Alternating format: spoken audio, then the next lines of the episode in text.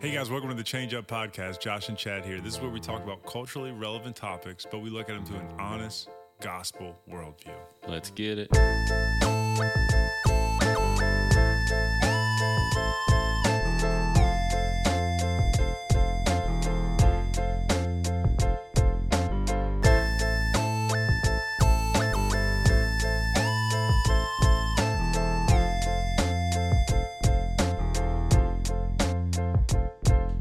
What's up, Chad?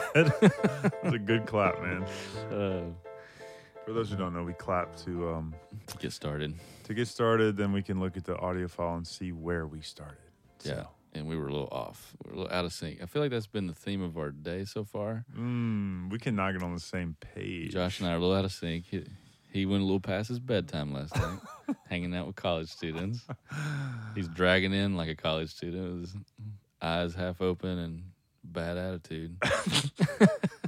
And you're like unusually chipper for once. Hey, it's always inside of me, you know. Just today, I'm letting it fly, you know. Okay. Well, one of us needs to be.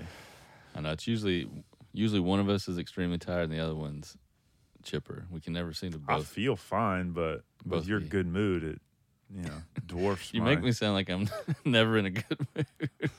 Well, I mean, you're even keel, you know. Yeah. Had a good meeting this morning, you know.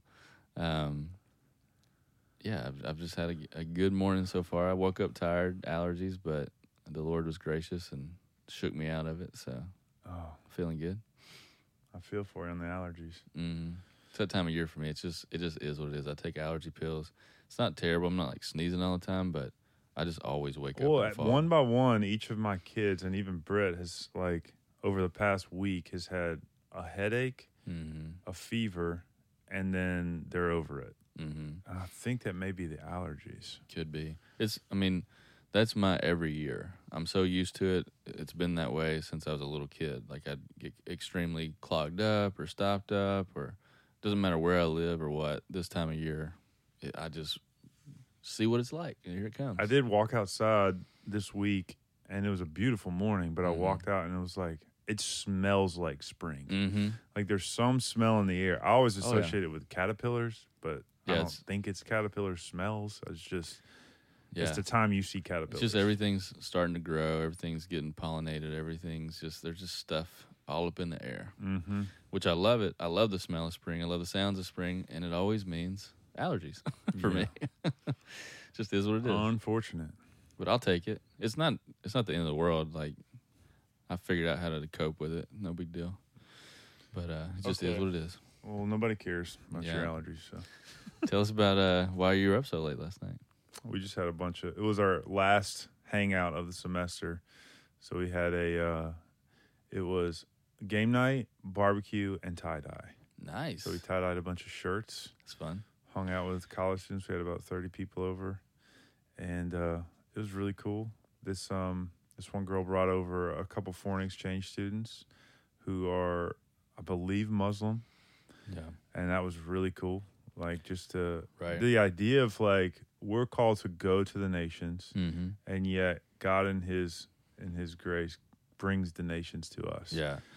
Never in history has it been probably more access to the unreached nations because of, travel and, foreign exchange or colleges where they'll come to study abroad, and you get an opportunity to share your faith or share the gospel here in America with someone who's from one of the areas that the gospel hasn't really touched yet. And I know there are ministries out there that serve mm-hmm. the foreign exchange student, but I think there's even more need for it. Yeah. And really, just the way we do campus outreach is it's relational. We do mm-hmm. a lot of hangouts, like a lot of life on lifetime with people, and then we get to a place where we can share the gospel. Mm-hmm. And I mean, that's all that's needed. Like, we're hanging out with these fraternities, and we just get together with them, start hanging. Took us a year to mm-hmm. just do playing basketball, play darts, those sort of things, and then. Next thing you know, we got a Bible study started. Yeah. And it's 4 people, then it's 8 people, then it's 2 people, and then it's, 8 again. And so you slowly like work to that, and the same thing can happen in the foreign exchange student community. Yeah. So, well, praise God. We'll keep praying for that. For those that don't know, Josh is director of campus outreach on Southeastern's campus, and we just launched that last year. Even during a pandemic, the Lord is definitely working and bringing fruit. And, big time. And you've got 5 students going to summer project now, you just told me this morning, which is a huge praise. Yeah, which that's a 9-week project in Orlando. Students come, they get jobs at SeaWorld, and they're just trained up like we do. Word time, like how to study your Bible, we do. Just leadership, and equip them to be leaders on campus. And then we do a lot of evangelism training, how to get in spiritual conversations, a little bit of apologetics. Then we go out, you know, and to Disney World, to the city, like and share our faith with people.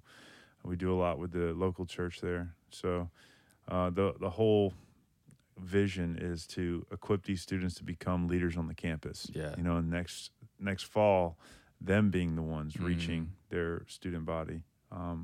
So, yeah, we're stoked. After 1 year, we have 5 students going, and it's just the beginning. It's God's grace, and I'm excited. And, you know, I know a lot of people in our church who support are excited, and so just be praying for Josh this summer and all those students because, man, getting trained in how to share your faith and disciple others, the fruit of that, how they'll come back ready to do that on their own campus with their friends. Yeah. How that God will use that to spread. And we were talking this morning how awesome it would be if one of those foreign exchange students that are primarily Muslim were to come to the Lord and go to a summer project and learn all that. And if God would inspire them to go to one of these unreached countries that are primarily Muslim, you know, to work their job and be a missionary there, how awesome that would be, you know. Yeah. So just praying for God. It's fun to watch God's providence and just his big story playing out in our little lives, you know, and be a part of that is very humbling, and nothing makes me more excited. I think just stuff like that, you know, having some of those stories happen this morning is what's got me kind of chipper and fired up. Yeah. It's just easy. I don't know. When you step back and look at that, it's just like, man, why am I a part of any of this? But, man, it's really cool that God's doing it. Yeah. That's good.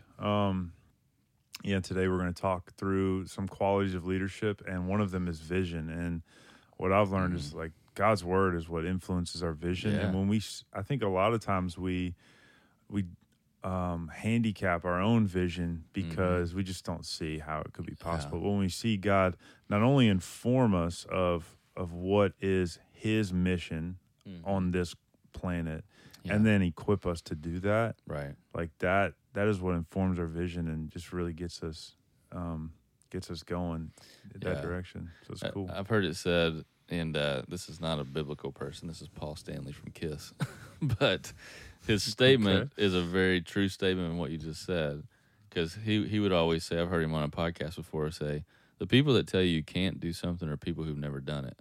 But, like, people do great things all the time, and they have to have a belief that they can do it. Now, that's just from a secular point. Yeah. How much more, us as Christians, should we have that type of faith to say, God could do anything he wants to do, and if his plan is to reach the whole world, why would we say, well, that task is too big or that's impossible? Or if God's calling you to do something, like put something on your heart to do that seems impossible, it's just really because of your faith not having trust in a big God, because he can do anything he wants, but it's having faith that it can happen, you know? Well, the tough thing in the world is like, yeah, you can do anything you want, but should you really?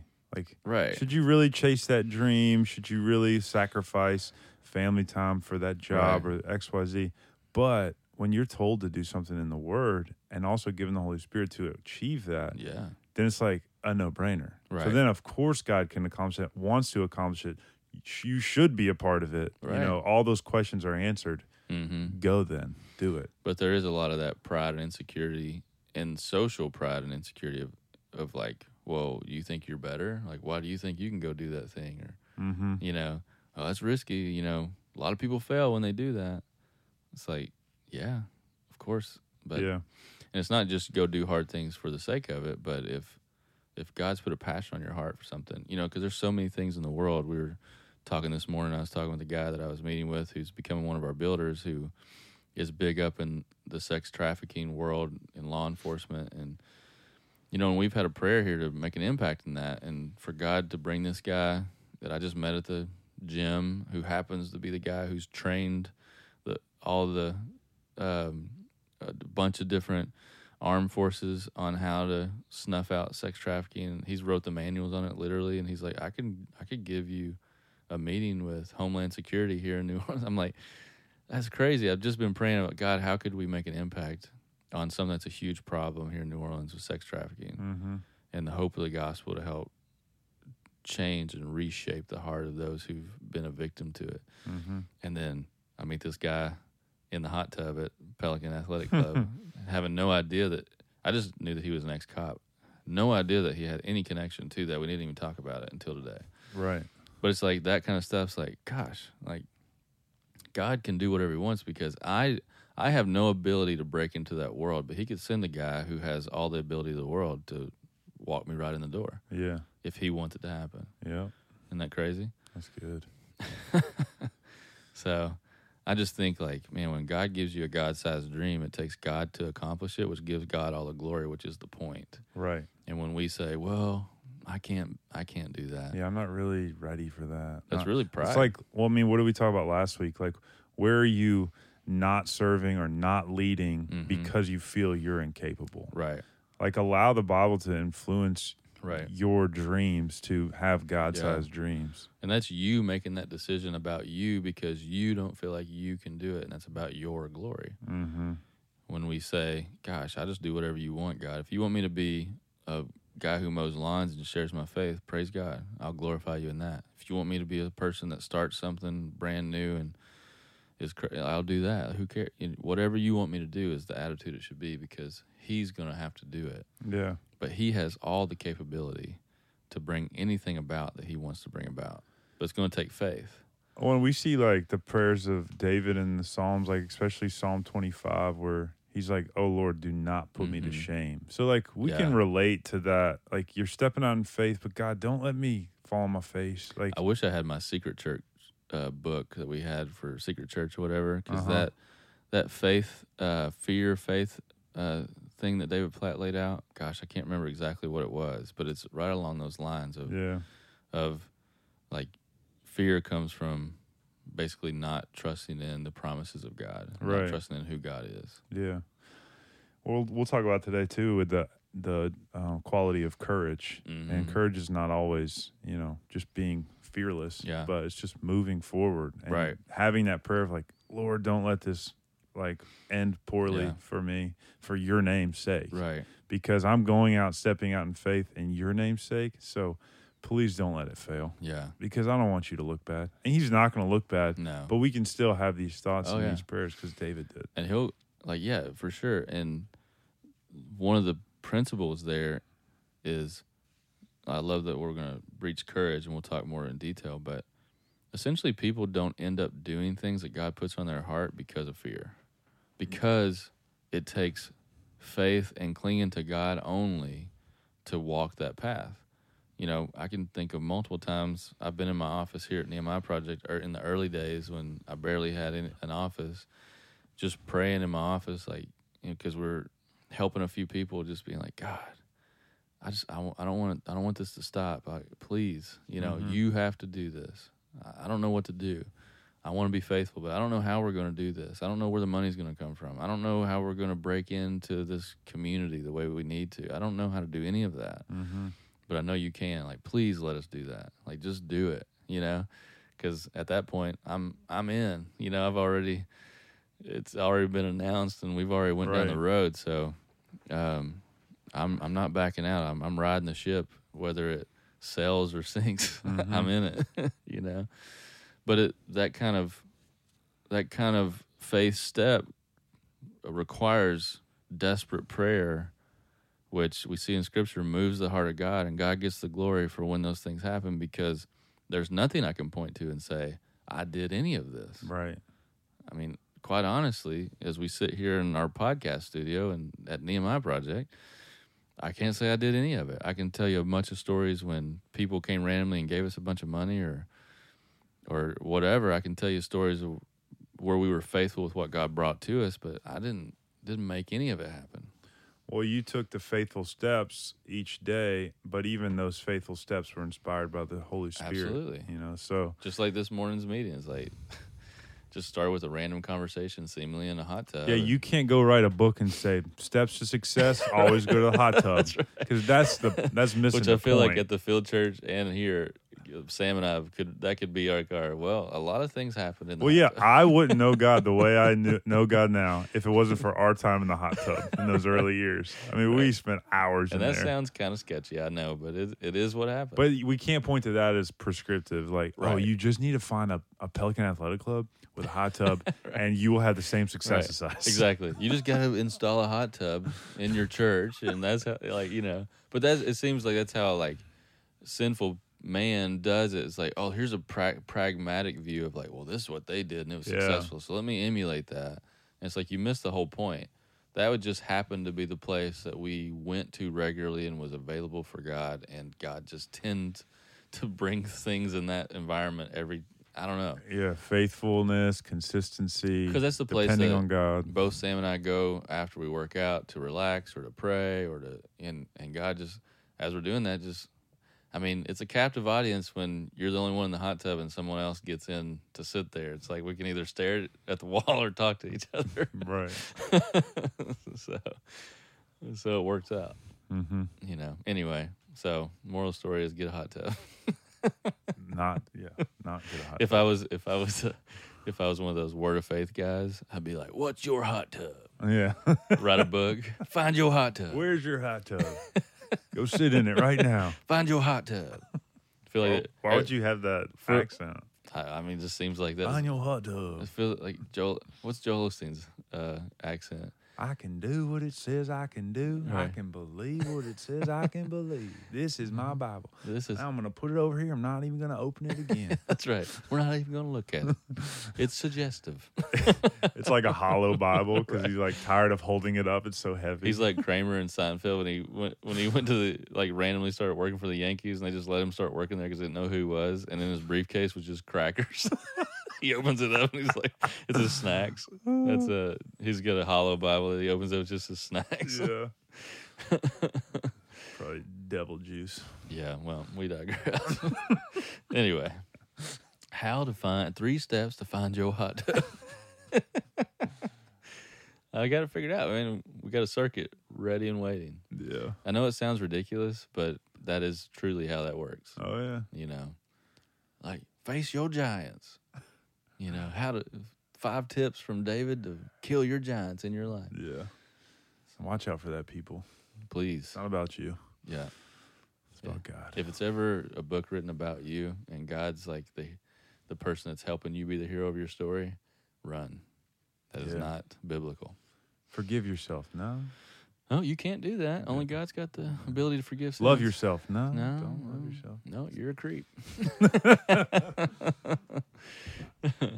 Anyway, what you got for us, Josh? You got any take or leave us today? I got one topic. One topic, all right. So if I leave it, then we'll just move on.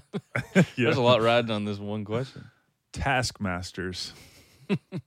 There's so much in me right now to say leave it because that would make me laugh, but it would make for a kind of boring podcast, so I'll take it. Yeah. Well, mostly because we, like, just spent, I don't know, 15 minutes on. Listen, I felt that was good stuff. Oh, yeah. Spirit-filled. High quality. A little bit of false teacher calling out. Yeah, dude, everything. Who else can we call out? I can just go down the list. Okay, what did I say? Taskmasters. So, you took it? I took it. Good. All right, let's talk to the idea of working for or working within difficult work environments. Okay. Bosses who aren't Christians, working for, less pay than you think you deserve. Yeah. Working long hours away from your family. Like, how does one think through their workplace or future workplace? Maybe they're, in a time of decision about, like, hey, should I work here? Should I work there? This place offers more money. how does one think through this biblically rather than just like, well, I like doing this more. Like, does it matter what we like doing? Does it matter what we're, obviously it matters what we're called to. Like, how do you think through this topic for people? Yeah.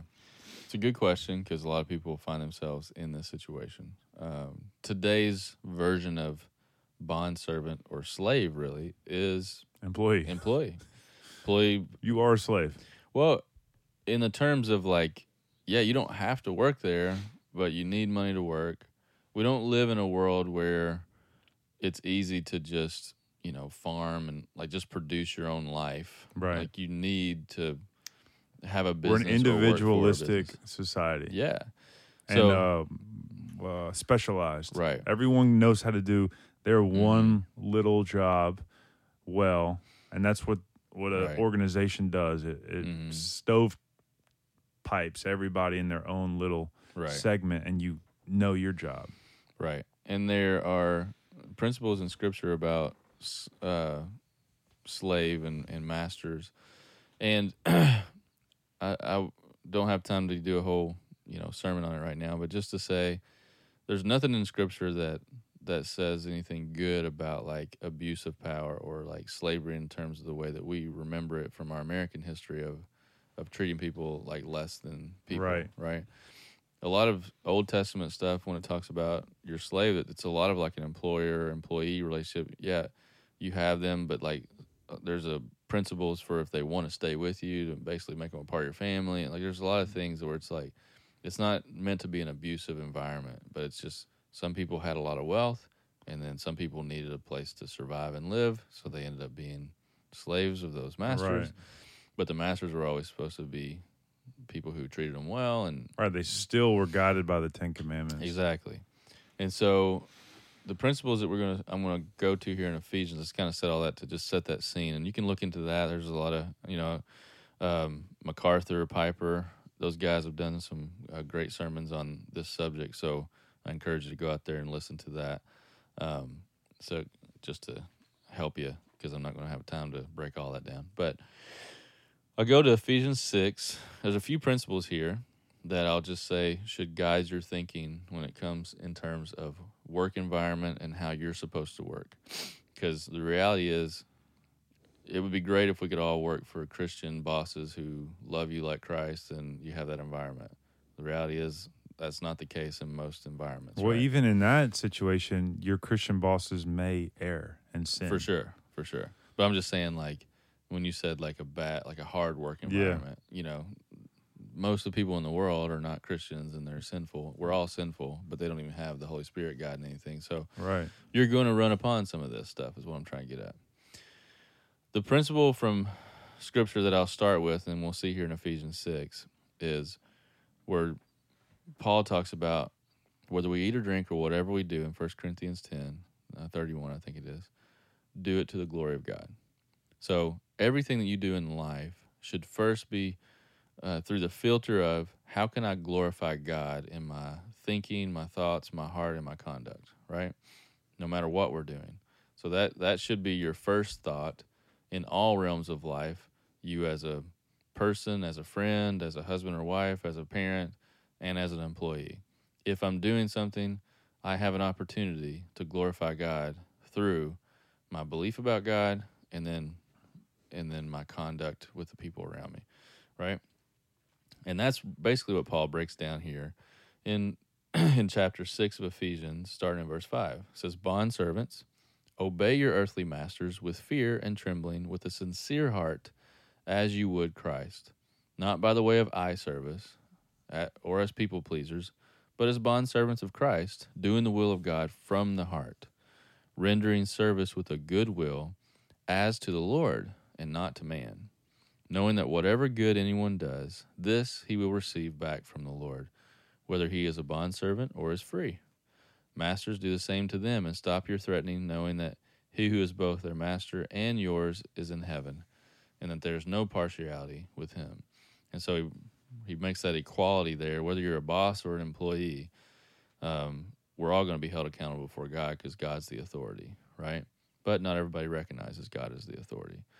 But for you as a Christian, This makes it very clear that everything should be from a genuine heart, right? A sincere heart, as you would to Christ.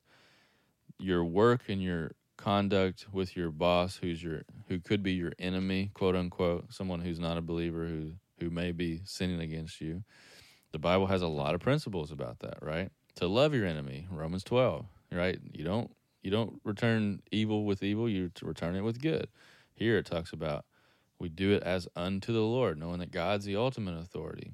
Romans 13 talks about that the authorities that are in place are there because God's allowing it, because God's sovereign. So we, what's Caesar's, Caesar's. Jesus says what's God's is God's, that idea. And so it's never okay to return evil with evil, Romans 12. It's never okay to just return to that boss what he's given to you. That God will be shown through how you respond to sin with grace and love, as you've been given grace and love and forgiveness. Mm-hmm. And he will use that, hopefully, to save your boss or your coworkers or whoever you work with, right? Now, the other thing that I'll say, you also don't have to work certain places. Well, and that's the thing I think most people face is, right. Okay, like how often should I leave my job? Right. But now, some people can't leave the job. They've been there 20 years. Sure. But early on, you go to a job, you don't like it, people aren't Christian, or maybe they're Christian, but they're not treating you right. You're like, oh, I should just go over here. Like, how do you know when you should leave, when you should stay? Once again, that principle of glorifying God should drive it all. It should start with a lot of prayer, right? And being okay with what God's putting on your heart to do. He may be saying to you, as you spend time in his word, reading, studying, and praying, I have this for you to face this trial in a way that glorifies me through how you continue to love and serve even when you're being mistreated, right? There's also times when God may be using that to get you out of your comfort zone because he's trying to send you to do something else. Right. The reality is there's not a black and white, when this happens, then you know this. The principle is glorify God, right? Which means you need to spend time with God in his word and understand his word rightly and in prayer. And then a third level that's secondary to those two principles could be wise counsel from friends who love you, who are Christians, to help you think it through and pray with you in it. Yeah. But ultimately, your choice should be made upon what you feel like God is saying to do, not on what you feel or what you want or what you like, right? Because like I said, sometimes God may say, I want you to stay here because I'm going to use you. Right, and I would think he's saying that unless he is clearly telling you to do this specific thing. Right. Because it's so easy for us to just look for other jobs and feel like God's calling us away because we're uncomfortable there. But if you don't know where you're going to go, if you don't have a specific calling to go here, you're just like, well, this place offers more money. This place has more benefits. Yeah. Well, I don't know. It's so hard because there's obviously not, you have to know the specific situation. But something I also want to say, because in this, we're assuming that you have a pure heart in your feeling of suffering, right? Mm-hmm. But what I would also say is sometimes we're suffering because it's us, not our boss, right? So I'd also say within that time of spending time with God and praying, and part of spending time in God's word and praying is self-assessment and repentance of sin. Right. You might be having a hard time with your boss because you're not doing a very good job, or because you're not actually doing something right, or there's other factors that you should be asking questions of. Is this God doing something? Is this person being unreasonable? Or is there actually truth to it? Now, that conduct of the boss, he may do it in a way, or she may be mean about it, or maybe blunt about it, or maybe harsh in their calling out of your bad job. But when you get criticism, you should ask, is there truth to this? Maybe I'm actually not doing a good job. Yeah. And that's also not glorifying God. Once you assume you have no sin in it, it's pride. So should always start with, what are the areas that I can confess and get better at? Right. Just because that boss's conduct is sinful because they're maybe not a believer doesn't mean that the facts of what they're saying are wrong. Right. And you may find, man, if I really start humbly working on the areas that they're saying I'm failing at, that relationship with that boss might change quite a bit. Mm-hmm. And that may also be used by God in how you conduct yourself through that for that boss to say, man, this person, I've come down hard on them, but they've worked hard and they've listened. And that might be something that softens the heart of the boss to even be a gospel light to them. Yeah. And so the moral of the story is it all comes back to, it's first and foremost about worship. And it's about God. I was like, you're going to say worship. Because you should have said it's all about the glory of God, but you had to go to the worship because that's what it is, though. That's your book that you're writing. It's having no other gods before me. Right. Right? So the overarching factor that should always be driving our questions and our thought processes is, okay, what's God doing here? What does he want me to do? How can I glorify him? Because and all those questions are worship questions. It's about God. Worship is not this arbitrary, emotional thing that we put in this little tiny box, like, well, I'm worshiping when I'm sitting here with my legs crossed and my hands in the air and I'm singing. Like, that's, like, a lot of people put it like that's worship, or Sunday morning singing songs is worship. No, your whole life is worship. It's about how you think, how you conduct yourself, who it's about ultimately is worship. And so when I say that, it means all that. Right. So I don't know if that helped answer your question, but we'll see. Let's see what everybody else thinks. Thinking about changing jobs. Yeah, just kidding. My boss isn't a Christian. I'll be like, I'm pretty sure that's not true. Oh, I kid. All right. That's when your friend would say, I think it's you, bro. Yep. Gonna take some inventory. Yeah. No, that was just something that was an article I saw on. I felt like I had to bring that up, though, because I feel like so many people in their minds are always the victim, and no one wants to be honest with themselves and be like, you know what, maybe I actually am not doing a good job. You know what I mean? Yeah. And it's like, yeah, your boss may be sinful in how they approach it, and they're not believers, but you suck at your job, and they're actually right. Right. You know? Yeah. Like, that's fair. Yeah. Anyway, I digress. No, you didn't digress. You continued in the topic. Whatever. I don't even know what that means. When in Rome.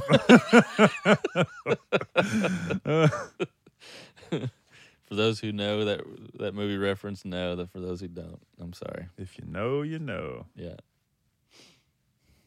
All right. Let's move into our topic.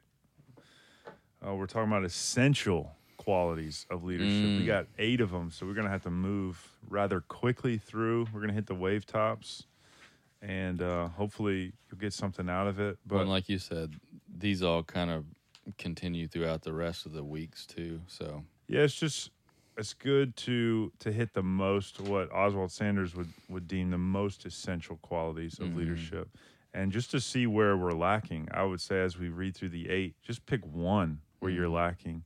And figure out how you can get better at this one through the Holy Spirit's help. And, like, what I've noticed a pattern in my life is, like, you take 2 steps forward, 3 steps back. 2 steps forward, 3 steps back. That's what I do. And so the theme of my year has been, how can I improve in areas and never regress in improve forever in those areas. Yeah. And, like, take that step forward and stay at that level and then continue, which means smaller steps.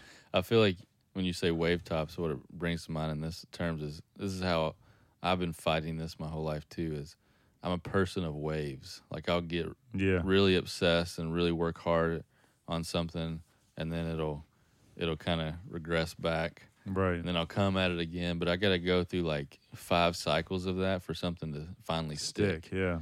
You know, I'll be like, man, I'm working out hard. I'm eating great for like a month, and then I don't care anymore. And then I care a little bit longer, and then I don't care anymore. And then I care a little bit longer. The principle, I think, is that we will overestimate, and this is a quote I heard in the self-help world, but there's a proverb to back it up. We will overestimate what we can do in a year.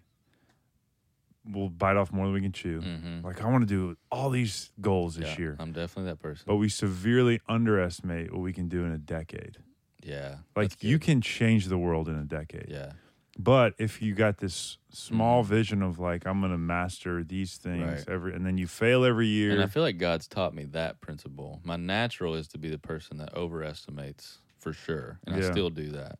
But through having great leaders in my life and the Lord's humbling me over time, I feel like now I think more in terms of big picture. What can we do in 10 years? 10-year, 20-year goals. And then you break it down like, okay, what steps do I need to take to get to that 10-year goal? Yeah. And where am I lacking? And where can I start working on that? And just realizing like God can change things in an instant. Mm-hmm. I think he typically grows things slowly, just like the parable of the mustard seed growing into a garden plant or the yeast working through flour.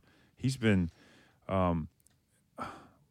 fostering that growth for 2,000 years. It's a slow, steady process. It is such a testament of God's glory and sovereignty in my life, because I feel like since we started the church and everything, what people know me as is the steady one.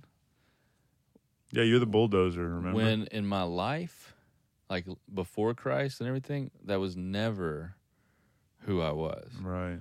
Like I was the kid that believed he would play in the major leagues and nobody could tell me different, even though I didn't have major league talent, right? Right. But I believed it, you know, like, or I'm going to do this right now and I'm going to go get, I just always was like, I'm just going to do this thing and go all in regardless of whatever logic anybody would tell me, but not really think through the long-term implications of those things or possibilities. You had no clue what it required. Right, but I would go all in to work my tail off for that thing I wanted or a thing I believed in. Yeah, but if you would have had, like, the right coach with the right knowledge, that's why, like, any vision we want that's in line with God's word, we have the Holy Spirit and his word to guide us in that. Whereas you want to be major league, like, you could have been if you would have had the right people working. Well, like, okay, you need to work. I mean, there's some things, like, you just don't have the physical talents. I don't know. There's not a lot of physicality goes into baseball. It's all mental, man. Dude, 90 mental. Hand-eye coordination? It's 90% mental, 10% physical. That's what my coach always says. Is it right? No. But, like, I mean, there's a lot of mental. What if you watch the ball, like, batting practice, like, 10 hours a day, like Tiger Woods with his golf clubs? If I had that kind of robotic discipline, I probably could have went and had a very wise coach that knew what your deficiencies were, how to correct them. Now, that may not exist, but that would make it possible. What I'm saying is, like, that's what makes the word so powerful in our lives as Christians. Anytime we have a goal that is Holy Spirit inspired and aligned with God's word, we have the wise one to teach us. Which was where my point was. Is I'm gonna write a book on that. Once the Holy Spirit did come into my life, and someone did start to disciple me, it's kind of neat to see how God shaped a lot of that in me. God did it through his word and through other means. That's not like a natural tendency of mine to think big picture and be consistent. Right. But now it has become something. We never had the tools. But now it's something that is not natural, but it's something that I do as a habit, and I do think that way now, but it was shaped by God, not because I'm just naturally that way. Yeah. Which I say that to give God glory and to encourage anybody listening to this podcast. If you're like, I'm an impulsive person, like I can't be that. It's not true. That's not true. I'm a living proof of that. Mm-hmm. God can definitely shape that and change that in us. Yeah, I have a similar story, but I'll spare the listeners because nobody cares.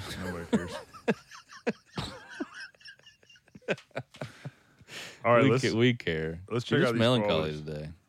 I'm not Mel. Yeah, I'm sang. I don't know what that means. Sanguine. What's that? Melancholy, sanguine, caloric. I don't know. They're different temperaments of the spirit, man. Whatever. I'm sang. You're Mel. You're always Mel. I'm Mel. Yeah, you're Eeyore. That's not true. Oh, did you know that Winnie the Pooh, it's the show is just like every character on that show is just a different mental disorder. Like Eeyore's fear, depressive. Yeah. Anxiety. Piglet's anxiety. Rabbit is OCD. Yeah, I see that. Pooh is, what is he? I don't know. Forget. I have a thought, but I'm not saying it. Tigger is ADD. Yeah. I think Tigger is ADD and Pooh is ADHD or one or the other. I don't know. I don't know. Like, are you sure? No, someone just told me that, and I think it lines up, so I believed it. Well, what I'm saying is, not verified. Did he actually? Did the person creating it actually create it for that, or that just happened to end up playing itself out? Like, you can see. Who knows? That, you know what I mean? Did the Disney writers who hit all those little messages, like, was that a plot of Disney, or was that just the individual artist? We don't know these things. I don't know. Anyway, we'll never know. Okay, we truly digress. When in Rome. Okay, the first quality we got to look at is discipline. And the first line says, without this essential quality, all other gifts remain as dwarfs. Mm-hmm. So we truly have to ask ourselves, where are we lacking in our discipline? So let's hit some of the high points. What does it mean to be disciplined? Well, and this all comes from 1 Timothy 3, 2 through 7. I'm not going to read it all, but my bringing this up, you see where it's, where he must manage his own family or his household, have the respect of outsiders. We see a lot of areas where this idea of discipline is so important and shapes. And he even talks about, you know, in that same passage, to be above reproach, you know, to be tempered, to be self-controlled, to be respectable, to be able to teach, not being a drunkard. All these ideas, or not being quarrelsome, are all aspects of discipline, you know, to discipline oneself. That's the key of a godly man or someone who's a leader, is that you have to be self-disciplined and not need someone else to hold you accountable in terms of, like, running your life. Right. You can't run something else or manage something else if you're not personally disciplined in managing yourself. Well, here's the greatest help in that, is that it's a fruit of the Spirit. Absolutely. So you know the Holy Spirit inside of you wants to produce these things inside of you. Yeah, faithfulness and self-control are two fruits of the Spirit that both really talk about discipline, to be faithful and to be self-controlled. And then, and he says, I don't think you said this earlier, but lazy and disorganized people never rise to true leadership. Mm. It's like, it seems like a no-duh statement. But I bring this up because I thought it was so good, and I underlined it because there's so many people who want to be a leader. We talked about this last week when Paul was on our podcast. People love the romance of leadership, but no one wants to actually put the work into being a leader. Yeah, you don't want to have to be disciplined and have to care about all the little things and take responsibility. I just want to be popular, and I want the notoriety, and I want the money. Yeah, right? It's like, well, that doesn't really happen. And so when lazy, disorganized people get put into leadership positionally, they usually end up screwing up the organization. Right. But then a lot of people sit around feeling like a victim, like they never get opportunities. And then when you actually look at their life, it's like, well, you don't have the tools to even be ready for that opportunity. Yeah. You know? I think it was Julian Edelman just put out a quote that Dickie Lyons said that he told him one time. Oh, I believe it.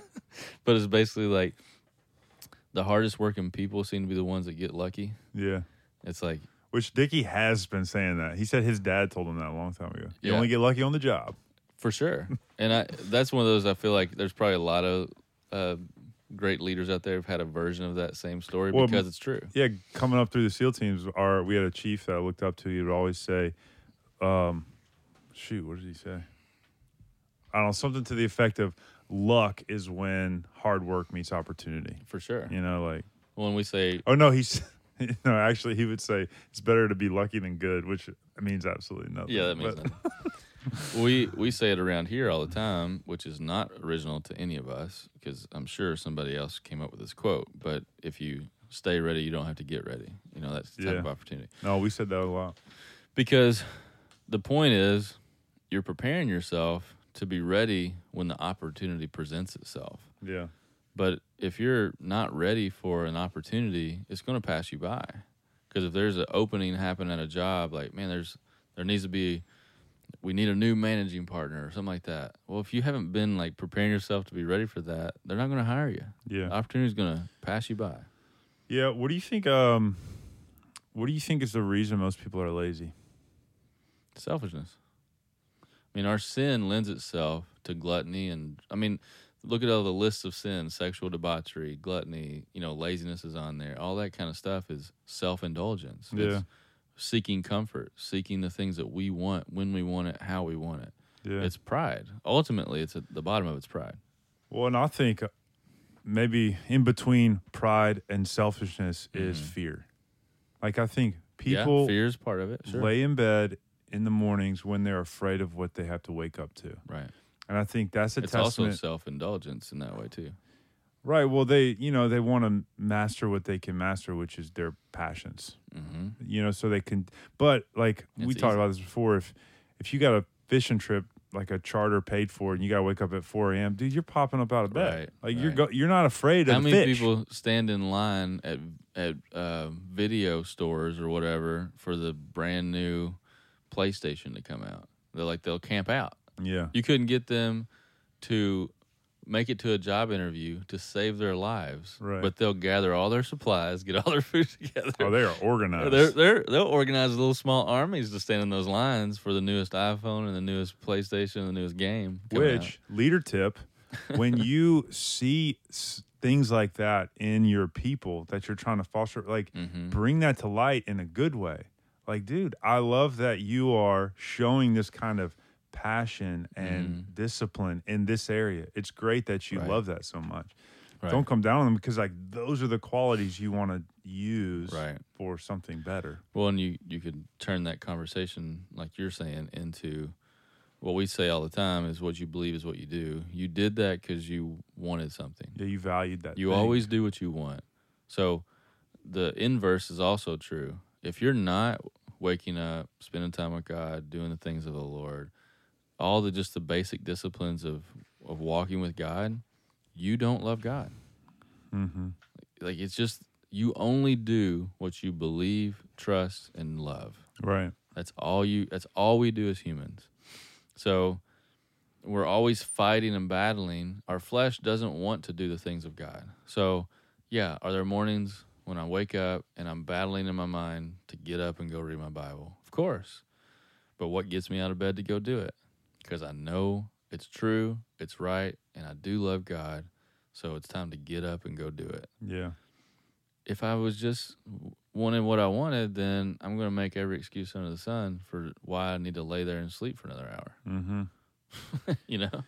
And I think there's something to be said about, a lot of times we just have a lot put on us that we're not equipped to handle, and we may need to be doing less.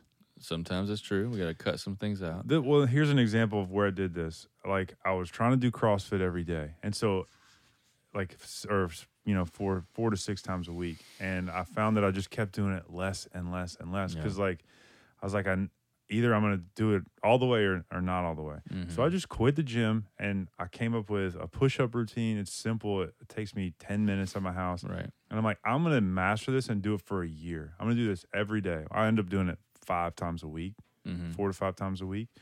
The point is, I'm at least being disciplined. I'm being more disciplined now with less, and then I'm going to build to that. Because it just the way my life was, I couldn't make it to the gym as often as I wanted. And in times past, I was able to do that. But and a lot of times, as a leader, you got to deny yourself from things that are even good, and even good for you, for something better. Yeah, right. Like, I think about this with hobbies all the time. Marie and I have this conversation because she's always on me to, like, take time to myself and go do something. But and some of that's true. I do need to take time to relax, right?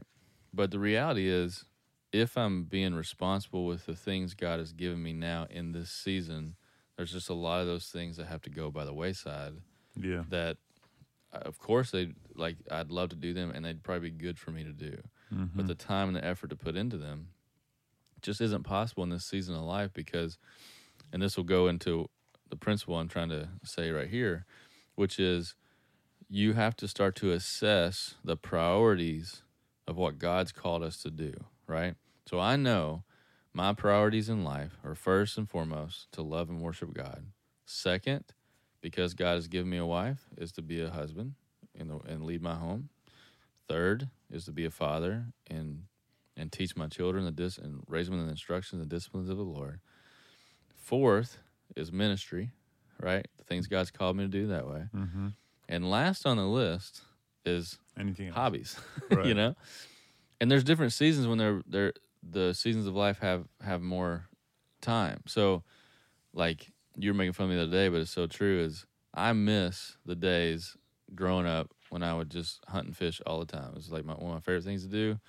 I also lived in a place where it was really easy to do. We owned enough land. I didn't have to, like, figure out where to go and what to do. I just did it, right? I miss that. Right now, the reality for me to pull that off is I got to schedule a time, got to find a place to go. It's going to take at least a day, if not two, to really do it well. Like, and the reality is that means I'm taking time away from my wife, my kids, the thing. Like, there's just not enough time. And so it's okay. I've learned to just say to myself, in this season of life, it's okay that I don't get to do that thing. That's not a bad thing to do. Mm-hmm. It's just not okay for me right now. Right? I have other ways. I need to have time to rest and relax. And I have ways that I can do that, like the gym or hanging out with some friends or doing some stuff like that that doesn't take all that effort. But, you know, sometimes it's saying no to good things to do and be faithful with better things that God's called us to in certain seasons. Definitely. You know? Love that. All right, that's discipline. Let's move on. We can just hit on vision quickly because I think we've talked about that a lot on this podcast already. Mm-hmm. But it says maybe like 5 chapters down from the vision headline, eyes that look are common, eyes that see are rare. Mm-hmm. So just the idea of being able to see what's in people, potential in people, to be able to see what something can be, whether it's a organization or just a dream in your head, and then having the conviction to go after that. Mm-hmm. What did you say earlier? You said something before we got on the podcast, like something about the Word of God inspires vision, or how'd you say that earlier? It was so true. I just can't. We were on the podcast when I said it. Were we? I think so. I feel like we've been here for a long time. Maybe we were. Well, I think I was talking about when, like, you said you wanted to be a major league player. Like, you just didn't have the tools for that. Yeah. But when we have a vision that is aligned with the Bible, we have the Holy Spirit and the Word of God, which gives us the roadmap and the tool to do that. Yeah. That's a version, but you said it before we even got on the podcast. I forget the little soundbite. I wish I would have remembered it. But it was along those same lines. But the point of that is, if you want to have vision, it first starts with understanding God's overall story from the Bible and what he's trying to accomplish. Mm-hmm. Secondly, when you understand the purpose of our lives and what God's trying to do in the redemptive history of things, then as you prayerfully look around and see areas that are broken and God's calling you into, that's that need aligned with God's will and vision and his redemptive story, I believe, is what brings about godly vision. Meaning, like, what brought us here was we realized that the church, like, there was a lack of healthy churches in the world, especially in America. That's what started in mine and Sam's hearts to even desire to even start to think about planting a church, right? What led us here is seeing the particular brokenness in this area, right? What led the inspiration for the vision to start a biblical counseling ministry and what we're doing is seeing the need of a lack of this in the way that God has shown in his word that should be. Yeah. Right? And so then that's what spirals a vision. Well, it's like Caleb and Joshua, they went into the promised land to spy it out, and they're the only 2 out of the 12 that said, no, we can do this, but not because of what they saw. Like, what they saw spoke against that. Right. It's because of God's word. Because they believed in his promises. Exactly. Like, okay, we see the land God's saying, and God has said he's going to conquer this, so therefore we should obey God. Yeah. Where everybody else only saw that we're not as big and strong as these nations. Yeah, and they were like, yeah, there's giants, but there's the benefits far outweigh, and just assuming God's going to do what he says here. Like, we got to go. This is a great land. Right. We know we can't defeat giants, but pretty sure God created everything. So remember we saw in part C and we saw the mountain and so, like, we saw a lot of stuff at this point that tells us he could probably take down some giants. Right. You know? But it shows how rare that is. I mean, all 12 of them saw the same things. Mm-hmm. They went through the same exodus. Right. And yet only 2 of them who were resting on God's word and promise. Right. Had the vision. Yeah. Right. That's right. Vision leads to venture, and history is on the side of venturesome faith. Ooh, boy. That's good stuff. Not me. That's from Sanders. All right. Next one is wisdom. So It defines it. Wisdom is the faculty of making the use of knowledge, a combination of discernment, judgment, sagacity, don't know what that word means, and similar powers. In Scripture, right judgment concerning spiritual and moral truth. I'm going to look up sagacity. Have you heard that word before? No. He uses some old words, so it's okay if you don't know. It's an older book. Yeah, it's really old. Yeah. That was not taught in our school system in Eastern Kentucky. Quality means or sagacity means the quality of being sagacious. Now look up sagacious. Come on, Google. Having or showing understanding and the ability to make good judgments. A sagacious person. Yeah. I love what he says right after that. It says, if knowledge is the accumulation of facts and intelligence, the development of reason, then wisdom is heavenly discernment. So knowledge and with the trust of God's word is where wisdom comes from, right? That God is the one who actually gives us wisdom.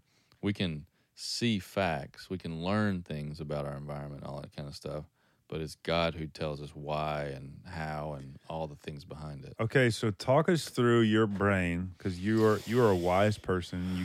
I hope you are, because you give a lot of counsel. And I never claimed to be. Well, you need to be, because you're giving advice to people all the time. So shooting from the hip. What's going on in your brain? Like, how do you tune in to wisdom? Is it like a muscle? Would you describe it? Yeah, for sure. I mean, the good thing is I don't have to be wise. God is already wise. And the Bible tells us in multiple places that if you lack wisdom, James 1, that we ask of God and he gives it to us. Yeah. Proverbs tells us all about wisdom, and it says the fear of the Lord is the beginning of knowledge and wisdom, right? Yeah. So that's the reason why it's funny, for me to always say it's all about worship or all that kind of stuff, but I'm not wise in knowing that. That's what the Bible shows us. And so to be truly wise is to sit with God, understand his word, know what his word says, and trust his promises. And then he's the one that gives us the discernment. The Holy Spirit gives us discernment through the lens of Scripture. So when I'm sitting with someone and I'm hearing them talk about stuff, I'm not coming up with my own cool ideas. I'm filtering it through the truth and principles of God's word, and that's what gives wise advice. So when we talk about laziness, you ask me, right? Well, how can I easily talk about that off the top of my head? Well, if you notice, I quoted and looked through Scripture pretty quickly. So you look through the catalog of Scripture in your head, and what does this say? Exactly, which means I got to know it and understand it, which means I need to spend time in it and seek the Lord and ask for help in those ways, right? But if we know... What's the Proverbs 3:5, lean not on your own understanding? Right. Which, what I've seen... What I've experienced is someone's asking you advice, and you feel the temptation to talk. Yeah. And it takes this, it's like you pump the brakes on yourself, and you just, go inside yourself and talk to God real quick. God, what should I tell this person? What does your word say? Yeah. And it's that pause that is leaning on God. It's like an active, I'm going to lean on God. And you just said something, even in that statement, you ask yourself questions. Right? You say, okay, since I know I don't have wisdom, I know God does, then I must stop and say, okay, God, what does your word say? Yeah. Help me understand. Help me have knowledge. Every counseling appointment I go into, I pray. Before I go into it, I pray with the person. I'm praying afterwards. I'm asking God internally while they're talking, okay, I need help here.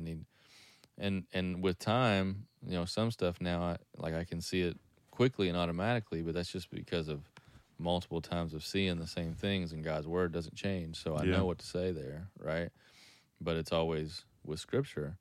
And so if you want wisdom, do what James tells you. Ask God. Yeah. And it's not just ask God in throwing a prayer up in the sky, although, yes, it is meaning pray. But James is assuming there when we say ask God that we're looking into his word, because God has spoken on a lot of things. Right.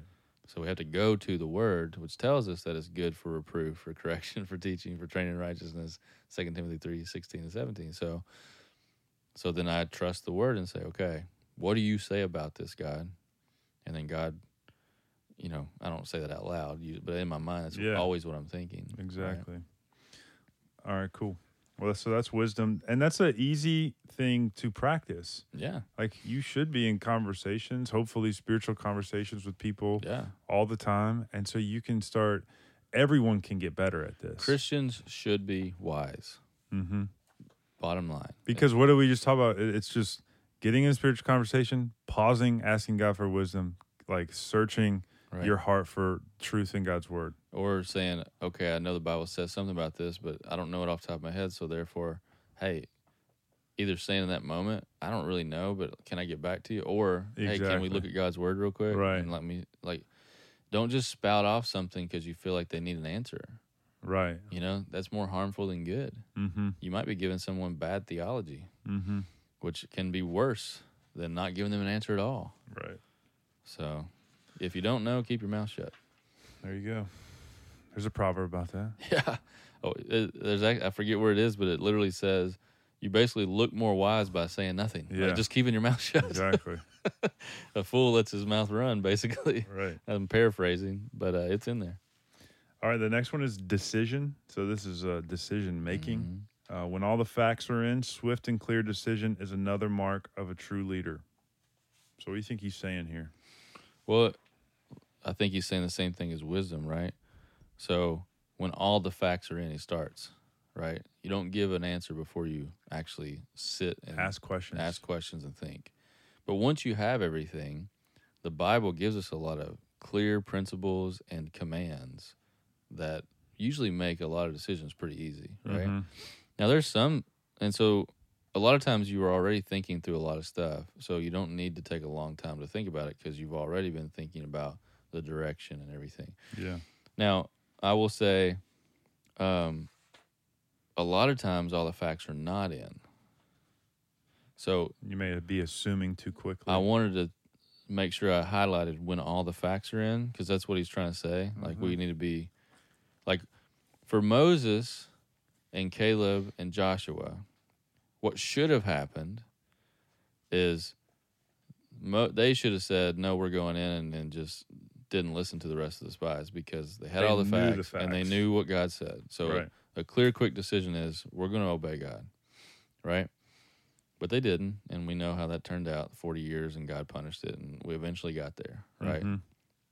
But sometimes we don't have all the facts, you know, and sometimes you're praying through a decision and you need to wait on the Lord and take some time.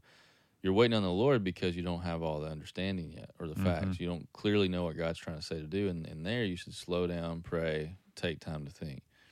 You should only make a definitive decision when all the facts are in and you know what God's saying to do about it. Right.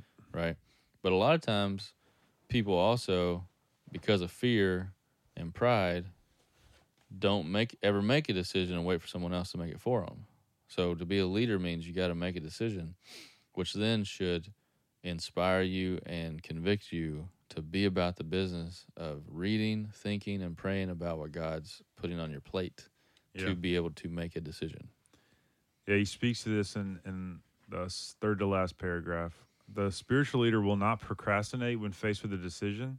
So basically, once he gets all the facts, boom. He makes a decision then. Right. Nor will he vacillate after making it. So a sincere but faulty decision is better than weak-willed, indecisive overtures. Also, to postpone decision is really to decide for the status quo. Mm. In most decisions, the key element is not so much knowing what to do, but in living with the results. I love that advice because that's what I do. That's how I live my life. Well, a lot of times you do the first part, though. You don't wait for all the facts. Yeah, that's true. But I love faulty decisions because I can handle anything. Yeah, until you can't. No, true. But I think this is where God really sets up the church well in terms of a multitude of elders. And so an elder board or elders should make a decision as pastors and elders. But what the beauty of that is spend time praying over it, thinking through it, looking at scripture, walking together in it. But then when you make a decision, knowing that it's right, you stick with that, trusting God faithfully through it. I mean, I can point to this with our church moving from the more seeker-sensitive model with childcare and going into a family discipleship model where kids are in service and spending more of our efforts in training up parents and all that stuff. It's an unpopular decision in the culture. But we were clear in Scripture what it said, and so we made the decision as elders, and we've stuck with it, and we're going to ride it out, trusting God with it, right? Yeah. If we were to be like, well, we're not sure if this is true, we're not sure if this is right, we're not sure, we're just trying this, well, guess what? Now everybody's got an opinion and wants to come and like start to poke holes in it and be like, well, why don't we try this? Well, we like this better, we like this better. And no one's sitting back thinking, well, what does God say? Right. The reason why we can say that, make that decision as elders and stick with it is because we know what God says about it. Mm-hmm. So we have to trust his promises with it. Which leads into the next one, which is courage. Leaders require courage of the highest order, always moral courage, and often physical courage as well. Yep. Courage is that quality of mind that enables people to encounter danger or difficulty firmly without fear or discouragement. He talks about Martin Luther a lot and how courageous he was. Yeah. Talks about, I think he talks about Caleb and Joshua here. Yeah. Well, because that courage takes faith and belief in what God says. The world will always go against what God says. Even within the church, people who are not faithfully walking with God will always want to derail what God says or try to figure out a different way to soften it or do it differently or make it more palatable or whatever, right? They're always going to try to water it down. They're always going to try to manipulate it. I mean, we see this in the early church. We read in Acts, you don't see very long until all of a sudden now Jewish Christians are now trying to require Gentiles to follow the law. It's like they're always trying to like take hold of control and not just trust God with what he says, right? And so to be a leader within the church and within your family and within life means standing up for what's right even when it's unpopular, but standing on the word of God and saying this is what he says, we're going to trust it, we're not wavering, we're not moving, and being okay with people leaving. Yeah. Saying like, if this is not what you want to do, meaning follow the word, then we're not the place for you. It's okay. Right. Yeah. Our courage comes from explicitly the word of God and specifically and primarily. Right. Now you can be bullheaded and be stubborn and in your own thoughts and ways and it be unbiblical, and then people rightly should leave your leadership because you're not being wise or any of the other things we talked about. Yeah. But if you can show it in the Word of God clearly, then you need to stand on that. Mm-hmm. All right, next one. Is it the last one? Humility. You got integrity and sincerity. Right. So humility, we hit this a lot, but, you know, Jesus mentioned John the Baptist as being the greatest of all men born from women. And even John the Baptist was known for saying, he must increase, but I must decrease. Mm-hmm. So he got the greatest man ever lived, and he's known to be one of the most humble men. Right. He died, you know, with his head being chopped off because he had the moral courage to tell Herod what he was doing wrong. He was great because he was humble. Right. That's the thing that people need to understand is everything that we've been talking about, we've basically said comes from the place of humility. If you want wisdom, realizing you don't have any and seek God for it. If you want to make a decision, seek God for it.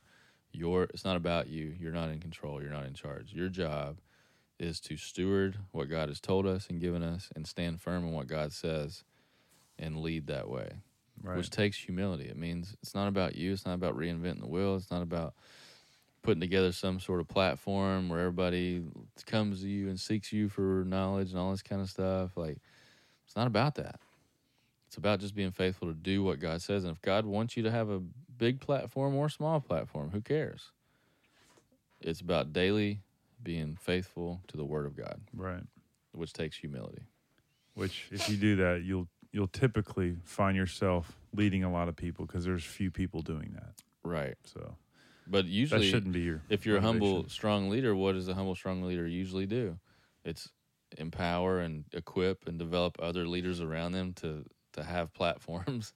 The weak, insecure leader wants to be the one on top. Mm-hmm. And so the people that work for him and everything, like their platform's always going to be below his. Where the humble leader doesn't care about whose platform's higher or lower. It's about just doing and executing what God says. So they're happy to have people in the room that are more gifted and talented in certain areas than they are because they just want what's right to happen.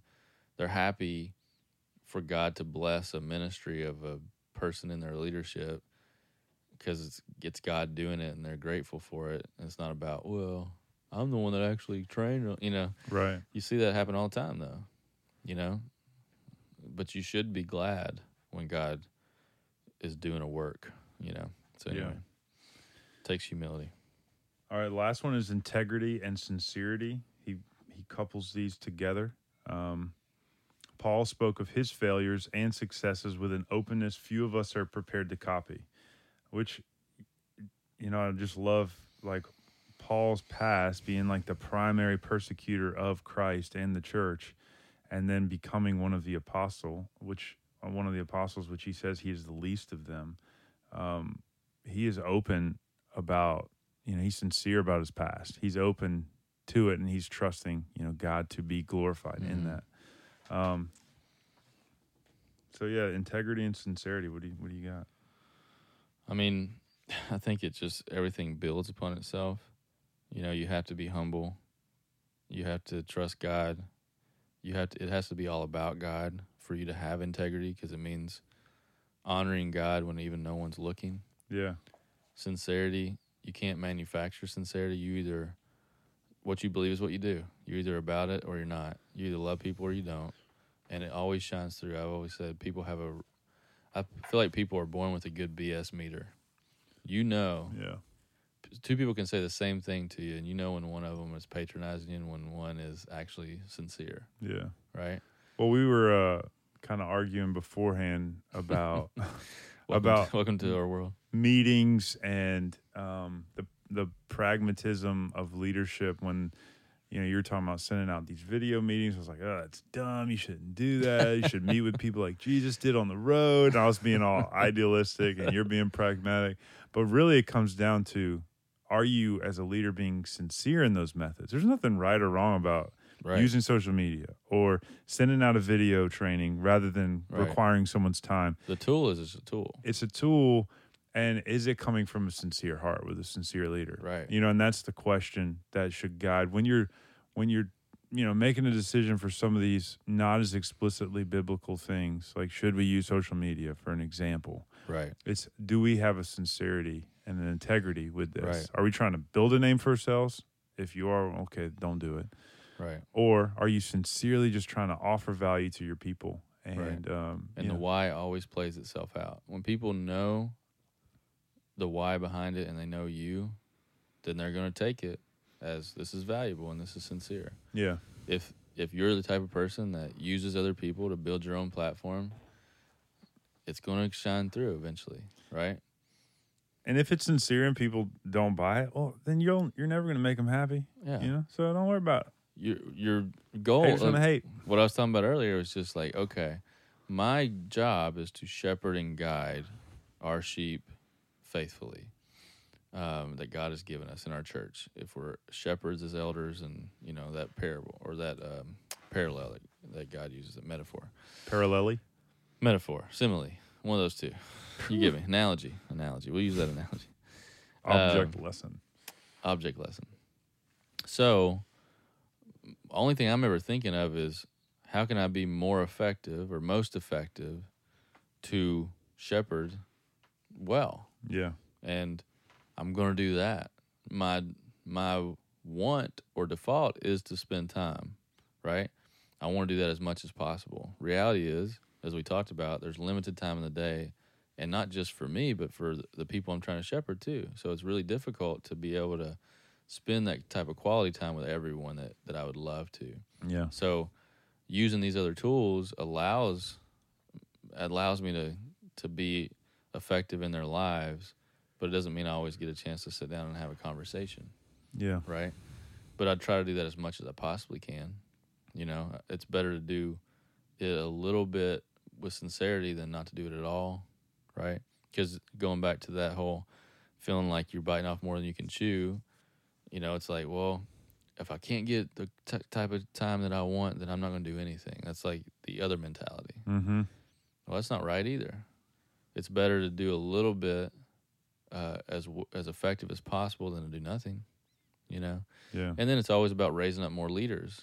you know, when there's a need for more leaders, it's trying to raise up more that can spend that kind of time. You know, we talked about it in our elder meeting last time is, hey, listen, it's as we grow as a church, it's important that we continue to raise up and disciple more people to become elders, because it only makes sense for us to shepherd people and guide people well. We need more elders to shepherd more people, because you can only effectively really shepherd like 20 or 30 people that really know them, know their life, you know, really be in it. Yeah. And so as God allows us to have more members, then we need more elders to shepherd those members, you know. And so you're always driving towards that, but then you also have what you have at the time, and God can still use it and be glorified in it. You know, sometimes we don't, but you can't put someone in eldership who's not ready for it. So we can't just pragmatically be like, well, we need more elders, so let's just throw them on the board. Right. Well, now you got a bigger problem, you know. So it's just about each day trying to think through, how can I be faithful with what God's given? And that was the point I was trying to make with all that, is sometimes God allows you to use other means and other tools to be more effective, you know. Yeah. That's good. All right, guys. Well, that's it for today. I would leave you with the question of, out of these 8 qualities, discipline, vision, wisdom, decision, courage, humility, integrity, and sincerity, which one needs the most attention in your life right now, and why? Sounds good. All right, guys. Thanks for listening. All right. Later.